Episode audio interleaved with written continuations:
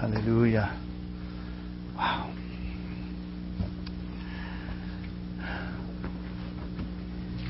We're going to take an offering, but I'm going to begin to preach as, the, as they're taking up an offering. Can we do that this morning? And and so uh, let's just let's just pray on our giving this morning. God, we do thank you, God, for a new year and uh, a fresh perspective. God, I pray that even as we would give in this first offering of the new year, God, I pray that you would expand it and expand your kingdom. God, I pray that you would expand, God, even that which we have, Lord, to, to even give more and to do more. God bless your name. In Jesus' name, amen. Amen. Hallelujah.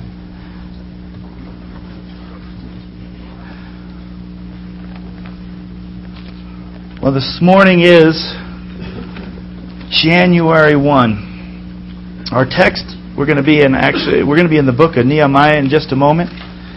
But I wanted to wanted to share and I'll share quickly. It's been a great time thus far. Hopefully I don't ruin it. Hey, we the worship good?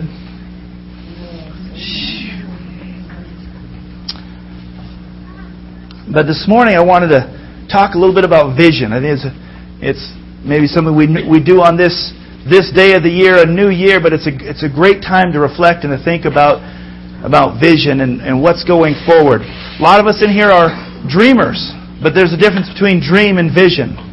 You know, anyone can have a dream, but a, a vision is, is a little more focused. A vision is, is something that you're not just going to, you shouldn't just sit back and go, oh, maybe someday that'll happen. Great, that's a dream.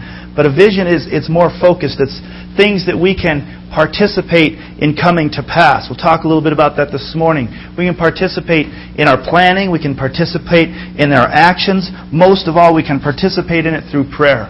And that's how vision comes to pass. And this morning I wanted to, to share a little bit about that and uh, even in our in our time, as as you notice, the the wall has is is painted up here, and I want this to represent vision for today. We're starting with a blank wall. The only thing on our wall is Jesus, and that's a great place to start with vision. It's a great place to start with vision. We have things from the past, maybe that, that have been there, but sometimes we have to shake things up a little bit. This morning when I was at the altar giving up, it's been something over the last just about a week to two weeks that, that I've been realizing that I had to give up, and it was uh, uh, some specifics in the vision that God had given me. And there was some specific things that I thought needed to happen, and, and they were all falling apart. You know, just some some little things that that were I thought part of the big picture, and one by one, they've been stripped away from me. And I was a little angry. And I was a little hurt. And I was a little discouraged because I thought that was part of the vision. And God was dealing with me saying, No, the vision is true, the things that I've spoken to you, but the parts that you're trying to hold on, release them. Maybe they'll come back together someday. But I had to really give those up and say, Okay, Lord, even though it's, it's part of what I thought was going to happen, He says, No, I'm going to give them to you this morning. And so that was a really good time. So when we're speaking of vision, sometimes we have to let go of some of the things that we're holding on to and start with that clean wall and say, God, what are you going to help me to put on here to accomplish my vision? This morning we're starting with just Jesus. And that's the place we need to start with. You know, all of us in here have things that are broken. And some of the things that are broken in, in you is, is your hopes or your dreams or your visions. And this morning we're talking Nehemiah. Now, Nehemiah was a prophet who was taken and he was actually living in captivity. It was a time when Israel had disobeyed the Lord. And they had been taken into captivity, and the Lord had promised, if you don't follow after me, you'll be, you'll be taken into captivity. And Isaiah prophesied about those things. And so Nehemiah comes and he's raised up and he is actually, he's actually just a cupbearer uh, for the king, and a, and a cupbearer in the king's court uh, is a person of influence. And here he was in captivity, but a, a person of influence, longing to be back at home. Now, uh, you know, we don't have a long time, so I'll go quick. Part of, of the people of, of God had been able to go back to their homes, and they weren't all in captivity, but the, the city, Jerusalem, it was still in ruins and the walls were broken down and not everybody was back in, back in Israel. They were actually right now in, in, in Nehemiah was in Susa, a thousand miles away from Jerusalem, a thousand miles. And word comes to Nehemiah. And w- let's go ahead and read uh, verse 1 here. The words of Nehemiah, the son of Hachaliah, it came to pass in the month of Kislev in the twentieth year, as I was in Shushan, the citadel, that Hanani, one of my brethren, came with men from Judah, and I asked them concerning the Jews who had escaped, who had survived the captivity, and concerning Jerusalem. And they said to me, The survivors who are left from the captivity in the province are there in great distress and reproach. The wall of Jerusalem is also broken down, and its gates are burned with fire. So it was when I heard these words, verse 4, that I sat down and wept and mourned for many days. I was fasting and praying before the God of heaven. And I said, I pray, Lord God of heaven, O great and awesome God, you who keep your covenant and mercy with those who love you and observe your commandments, please let your ear be attentive and your eyes open, that you may hear the prayer of your servant, which I pray before you now, day and night. For the children of Israel, your servants, and confess the sins of the children of Israel which we have sinned against you. Both my father's house and I have sinned. We have acted very corruptly against you and have not kept the commandments, the statutes, nor the ordinances which you commanded your servant Moses. Remember, I pray, the word that you commanded your servant Moses, saying, If you are unfaithful, I will scatter you among the nations. But if you return to me and keep my commandments and do them, though some of you were cast out to the farthest part of the heavens, Yet I will gather them from there and bring them to the place which I have chosen as a dwelling for my name. Now these are your servants and your people whom you have redeemed by your great power and by your strong hand. O Lord, I pray, please let your ear be attentive to the prayer of your servant and to the prayer of your servants who desire to fear your name. And let your servant prosper this day. I pray, grant him mercy in the sight of this man, for I was the king's cupbearer. That's Nehemiah 1, and, and Pastor Jeff it's a great, great scripture, 1 1. In fact, I wish there was 12 verses, then it could have been 1 1 through 12. But Nehemiah, he was a hope filled visionary. He was in captivity, and he hears the word coming back that the, that the, the people were in reproach and the walls were torn down. And he begins to immediately turn his heart towards God and he begins to get a vision for what could be. The walls restored. And he began to pray. And we're going to talk about the different things that he does. And let it be a guide for us as we go and say, God, what is your vision? Help me to know the vision you have for me. God, help my, the vision that I already know is in there come to life. Help it to, to come to fruition as we would follow even Nehemiah's example as a great leader and visionary. 500 years before the time of Christ is when this happened. But the discipline was coming to an end, and, and some of the people were going back. You know, Nehemiah had, had he was a place in, in, in honor, really, as the king's cupbearer, but it was also a dangerous place. The cupbearer was the food taster, also. He would taste the food and bear the cup and make sure that everything that came to the king wasn't poisoned. And I guess if you die, your job's over and the king lives. I, I, I don't know if you get a raise at that point or not. But Nehemiah, he, he happened to be in the right place at the right time. He was in a, in a place that had influence with the king. He didn't plan that, but God used him, even as God used Esther. God put him in a place, the cupbearer, so that he could go to the king and begin to ask for things, which was a very bold move on his part. But so bad news comes from Jerusalem. The walls are flattened, the gates are burned down, and the morale is low. But Nehemiah cared so much about God and the glory of God and the representation of the city that he put his life on the line and he began to get a vision. And he, and he, and he begins to march forward. There's ruin, it says, and reproach instead of a magnificent city that Jerusalem once was. It was in shambles. And God, Nehemiah really felt that as long as the city was, was in waste, that really God was being dishonored. And so he wanted that to change. His heart was, was going out, and he began to get a good, big, huge vision, a thousand miles away. You remember, if he goes, if he goes there, he's going to walk. So a thousand miles is, is Texas. It's uh, 1,300 to where Suzanne's going, so it's 300 miles, and that's the distance that he was going to go and help to rebuild the walls. But Nehemiah was concerned of what was happening. I believe a God ordained vision, a vision from God, begins as a concern. It's, it's outward. It's a concern about something that's going on. And God can birth a vision through being concerned. And Nehemiah was concerned about the state of affairs in Jerusalem. God's, I believe that God calls us to serve and, and meet a need, and He gives us a vision to do it. But vision is, is really, it's going to be outward. A God vision is not going to be about self focused. It's going to be, He's going to use us to meet some other need. It's not going to be here. We have to really care. And that's something that we're fighting against in this day and age. Caring for your neighbor, caring for those around you. George Bernard Shaw, he said, The worst sin toward our fellow creature is not to hate them, but to be indifferent to them. That's the essence of inhumanity. To be indifferent.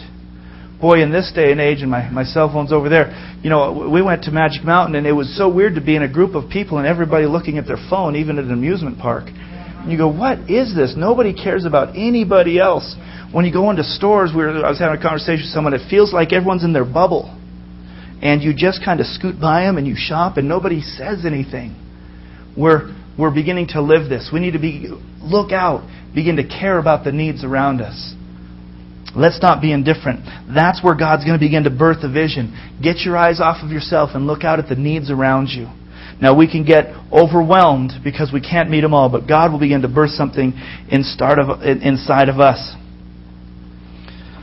We have to see the ruin that lies around. So as we as we go, a visionary, talking about a visionary person, he sees the need.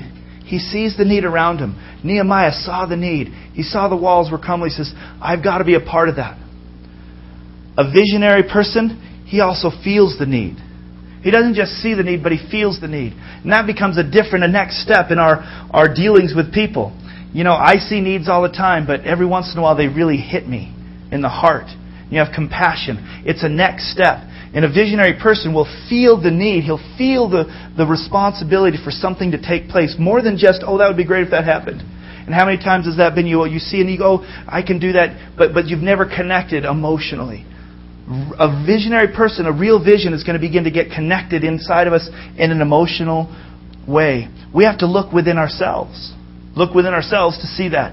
Let's read verse 4 again. So it was, when I heard these words, that I sat down and wept and mourned for many days. I was fasting and praying before the God of heaven. Nehemiah knew how to weep. He knew how to weep with others. And something you may have to learn to actually break down a, a hard heart and a callousness that we build up because we've been hurt before, but begin to really weep with others and see their need and feel their need. Become empathetic towards them. And uh, not just sympathetic, but empathetic where we can feel their needs. It's one, it's one thing to know about, about something else. It's, about, it's another to feel it. It's another to feel what somebody else is going through or feel the burden and the pressure in your own heart that something has to happen. Visions are born in the soul of a man or woman who is consumed with the tension between what is and what could be. Visions are born in the soul of a man or a woman who is consumed with the tension between what is and what could be. There's something we see it the way it is, but we go, no, but it can be better, it can be different. And, and, and it begins to consume somebody who's a visionary says, no, we're not going to just go in status quo any longer. We're going to move forward. There's a tension and it drives visionaries. So the question for this is what makes you pound the table in anger? What makes you weep? What things get you stirred up for others? Nehemiah wasn't the only one to weep over Jerusalem either. Now, many years later, Jesus would sit and weep over the sad state of affairs.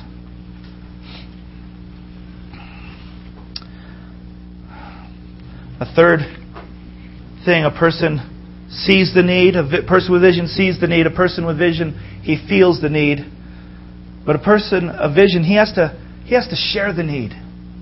He has to share the need, and he has to share it with God. We have to, we have to look out to those around us to see it. We have to look inward to feel it, but we have to look up. Look up to God and share the need with Him. Otherwise, it becomes our own vision and not just a, and not a godly vision. There are good visions and there is God visions. We need to tap into the God visions. We read, and most of what we read was Nehemiah praying out to God, letting him know the condition, letting him know his heart request. God, I cry out to you. That needs to be our, our cry as you're saying, Lord, restore the vision or ignite a vision or give me a vision. It needs to be birthed in, in these things and in prayer, saying, okay, God, I see the things and the need and what's going on. And now, Lord Jesus, I can't do this. Give me your heart. Give me your passion. Here's the need. Here's what's going on. And begin to cry out to Him. In the NIV, Isaiah 62, 6 and 7, it says, You who call on the Lord, give yourselves no rest, and give him no rest until he establishes Jerusalem and makes her the praise of the earth. Press in in prayer. Go, pray, pray, pray for many days. Seek God. A God vision is not going to be something you just say, Oh God, I hope this happens, and you move on your merry way. It's going to be birthed in prayer. It's going to be a lot of prayer going to Him. This message is so fresh because this is where God is bringing me. Right now, I'm, I'm right in the middle of God. Refresh the vision and help me to see the things that you have. Bring the pieces together. And the part that I'm missing the most right now is prayer. So it, it gets easy to see the need sometimes and even feel it, but, but I need to spend more time, and that's the conviction that I have. I'm just being open. Is to, just to begin more and more and more, just to pray and pray and pray and look up. I've looked out. I've looked in, and my heart breaks for my heart breaks for what's happening in Big Bear. We need to see revival. We need to see people coming to salvation, built up and discipled. I'm so tired of seeing Christians come into a church and leave or even stay and never have a real change in their life. Never make a never make that commitment and, and they're still racked in sin. My heart's going out, but nothing is going to change until I pray. Give myself no rest. That prayer is going to help the vision mature inside of you. As you pray about it, God's going to bring maturity in that vision. It's not going to just be light. It's not going to be something young. It's going to be birthed through that prayer. It's going to be a mature vision. I believe the other thing that happens as we pray is that God prepares and works on us for the fulfillment of the vision. You have to be prepared and ready for the fulfillment of the vision. Nehemiah spent spent time and he didn't just just jump in there and all of a sudden leave. He he actually prayed and and waited for about a hundred days, and it could have been longer because there's there's some every uh, there's sometimes 13 months in the Jewish calendar, but there's at least three months, if not four months, that he waited after he heard the word. And he began to prepare and plan in order to execute it well. Look up. Your vision will always exceed your ability. If your vision doesn't exceed your ability, it's not a God vision. It, God's got to be involved. It's going to be supernatural.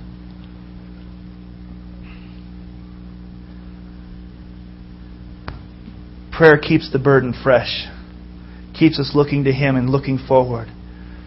Don't let the vision grow cold. Look up.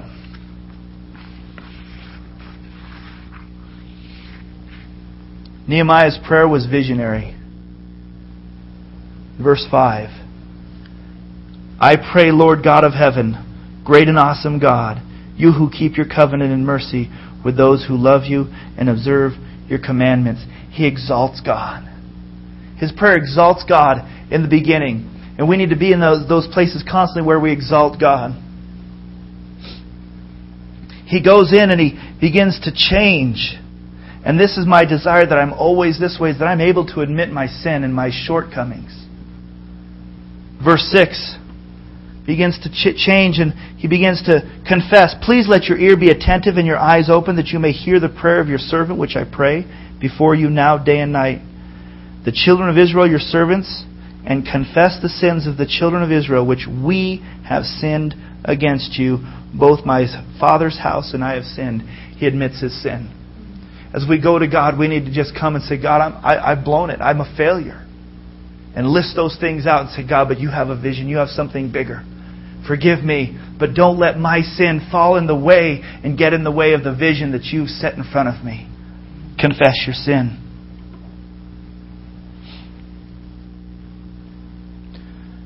In prayer, Nehemiah does this, and it's, it's even been something that I've, I've struggled with going, wow, is this okay? But I see it over and over in the Bible. He goes over the truth and reminds God of His promises. Sometimes it feels a little arrogant to me. God, but you said. But if the Word says it, He just reminds him. He reminds him of His own Word. Verse 8.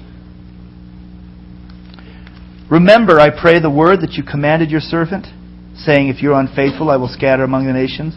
But if you return to me and keep my commandments and do them, though some of you were cast out to the farthest part of the heavens, yet I will gather them from there and bring them to the place which I have chosen as a dwelling for my name. And he reminds God, You said this. I'm standing on your word. I think I think one of the reasons we do that, I believe that one of the reasons we do that is is not to remember remind God like He forgot, but it also builds our faith to say, God, you promised this to me, and I'm standing on your promise. I'm standing. I'm going to stand in faith because you said it was was there. Review the truth. It's going to help you to go forward and catch that vision. If God has given you a vision and truth to accomplish, and you remind Him and stand on those things and remind the Lord. And then for some of us, the next part he does is asks for help. And that's hard for some of us. O Lord, I pray, verse 11, please let your ear be attentive to the prayer of your servant and to the prayer of your servants who desire to fear your name. Let your servant prosper this day. Grant him mercy in the sight of this man, for I was the king's cupbearer. Okay, God, I'm going in, and here's the thing. This vision is now beyond me because on my own, this is not going to happen. I'm going to go ask for money. I'm going to go ask for a, a leave of absence. I'm going to go ask for people to come and help. I'm going to ask for some of the wood to go rebuild a place that your fathers burned and destroyed. That's, he doesn't have a lot of hope in this, in the natural. But his vision exceeded him. And he says, God, I need your help. Why should he give in to any, any of my requests unless you move on him? Request that help. Be a person of prayer. Remember that we always have to lift him up, exalt him, worship him, praise him, confess our sins. Remind him of his promises. Remind yourself of his promises and ask.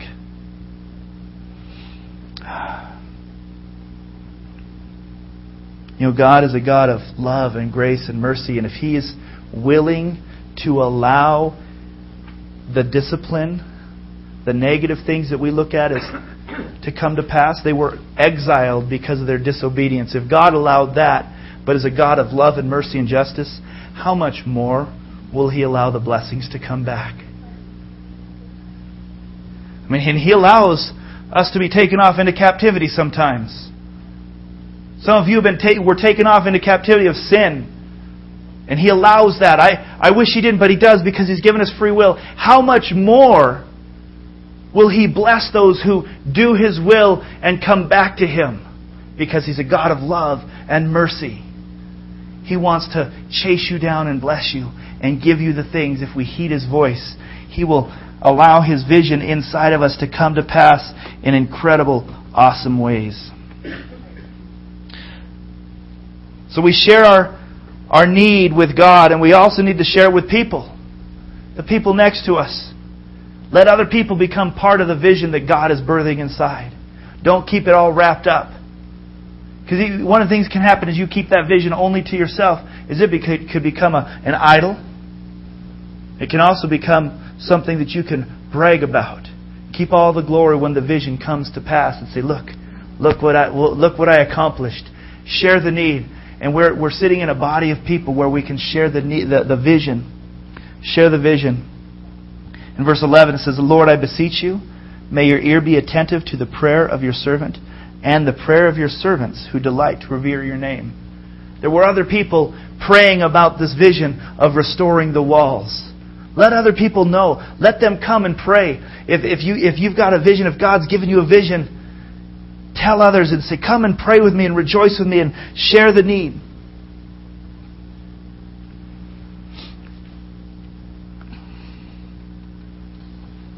Mm. Person with vision, he also meets the need. He shares the need, but then he meets the need. Nehemiah did that. Second part of verse 11 says, Make your servant successful today and grant him compassion before this man. He left a prominent place, a secure place. He was the king's cupbearer. As long as no one tried to poison the king, he was going to have a good life. but he risked it. And he left it all. He sacrificed the things that he had to go and meet the need. Vision requires that a willingness to sacrifice, a willingness to walk away from maybe some of the things that are easy and embrace the things that are difficult to meet the need. But it's not that hard because when you have a God vision, remember that you saw a need, but you felt the need. And when you really have compassion and passion inside in your heart, you're willing to sacrifice. Another sign that the vision that you have hasn't give, given birth enough is if you're not willing to sacrifice for it. Go back and pray and say, God, birth this deeper. Because when you're passionate about something, you're willing to, to do anything to accomplish it. Look beyond yourself and meet the need. Romans 12 encourages us to be a living sacrifice, holy and pleasing to God. When God gives you a vision, be willing to say, I'm going to sacrifice my own desires to accomplish the thing that you've set out in front of me. Your vision might be to, to be a good father, mother, grandmother, grandfather, a good employee, a good boss. In order to do anything, those things, you have to sacrifice a lot. Give it up to Him. Meet the need. Do what it takes to meet the need because you've seen it and you've felt it. You've prayed about it.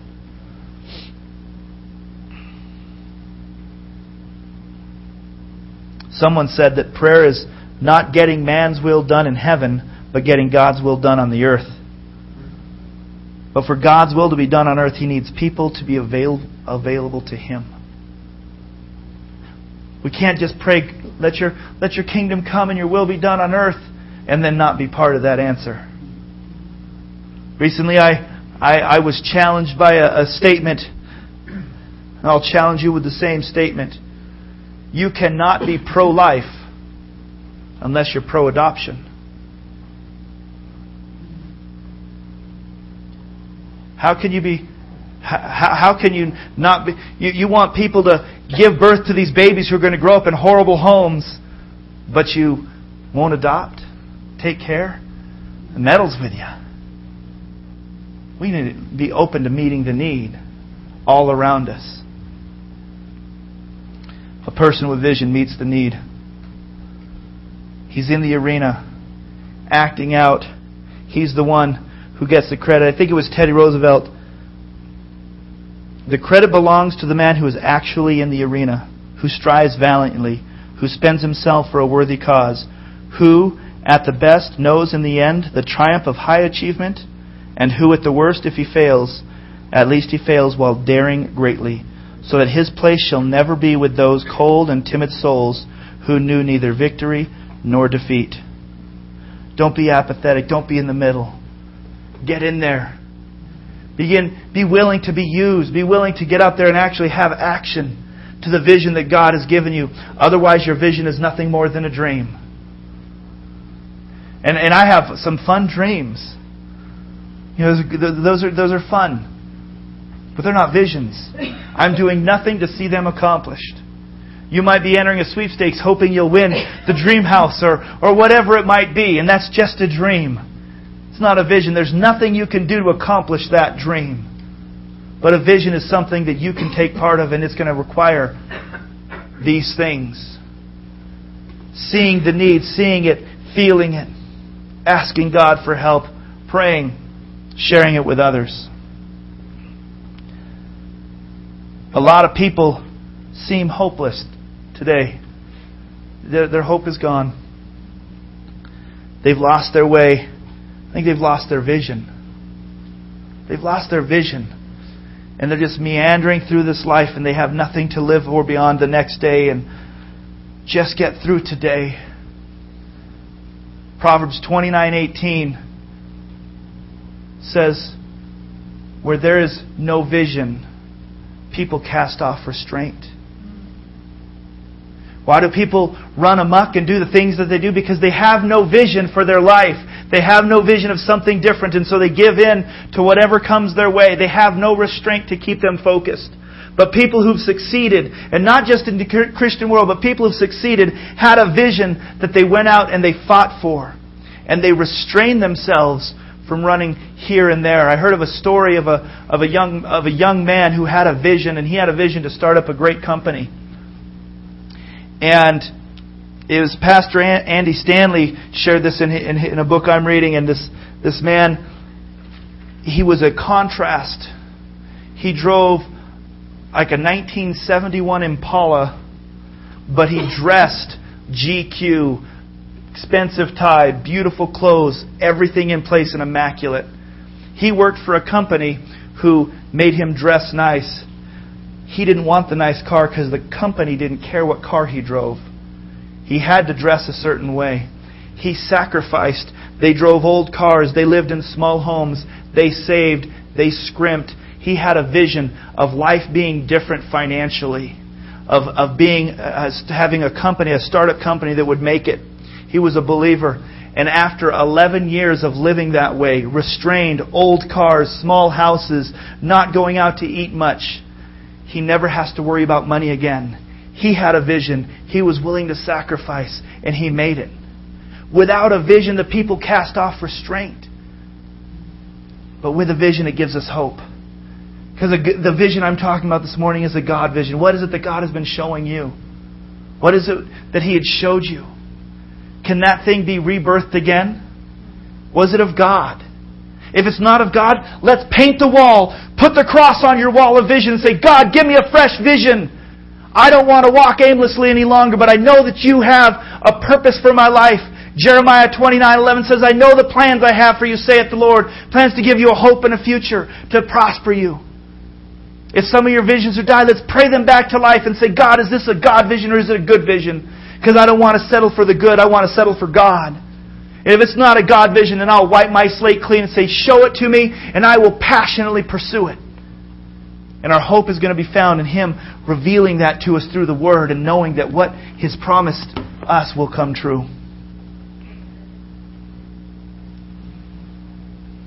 There is hope. There is hope in Him. It's connected to the vision that we have as a body, as individuals, as a family in your workplace. He needs to stir these things up. As a body, we're going to begin to share more and more the vision that we, we're moving forward to reach Big Bear one by one through our life groups. Not just having, we don't want numbers of people just get saved. We want to see disciples. People who, who get out of the drugs and the alcohol and the mundane way of living.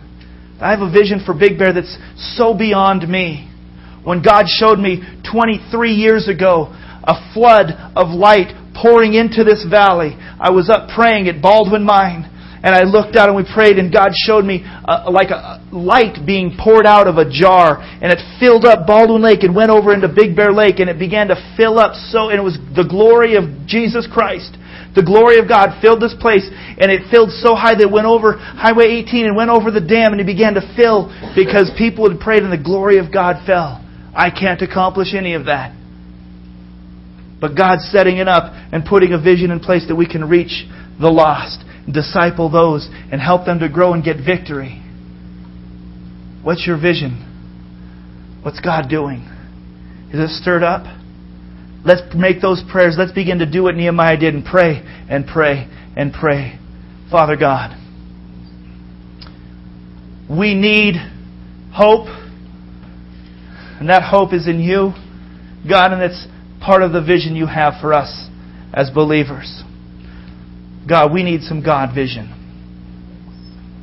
We need to be stirred up. We need to remember and use Nehemiah as our guide. Help us to be willing to risk. Help us to be willing to pray. Help us to be willing to wait, Lord God. Wait on you.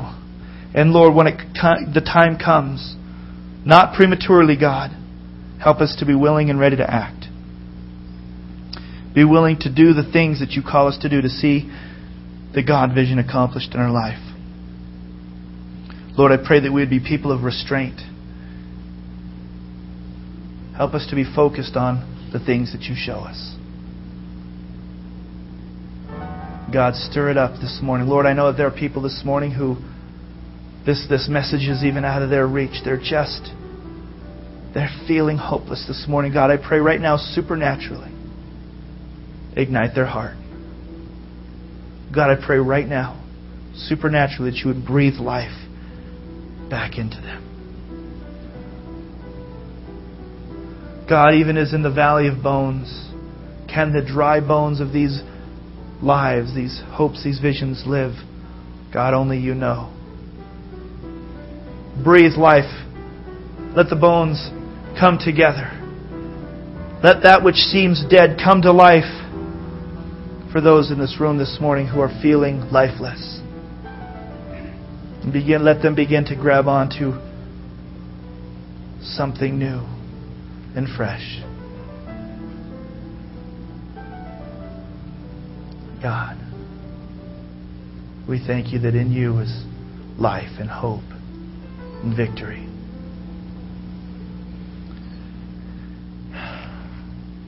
Bring us along other people. It's my final part of the prayer, God, that would encourage us.